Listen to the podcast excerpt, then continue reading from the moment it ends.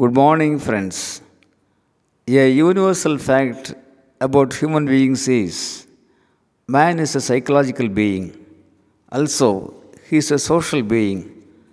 100% this is true with the teenagers. Teens have a different psychology. When they grow, they want to be independent. Here starts the conflicts. Yes, conflicts with parents and caretakers. To help them grow well, psychologists give some useful tips. First, please spend quality time with them. Speak positively and be encouraging. Take part in their activities and be useful. Touch them, hug them, and pat them.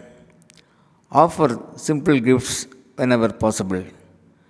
Do understand, teenagers are basically love starved children. Yes, teenagers are basically love starved children. Friends, teens are really good people. They are going to be the future pillars. They are going to run the world in the near future. Friends, let's give them lot of love. Yes, unconditional love. They are our children. Thank you, Aranga Gopal.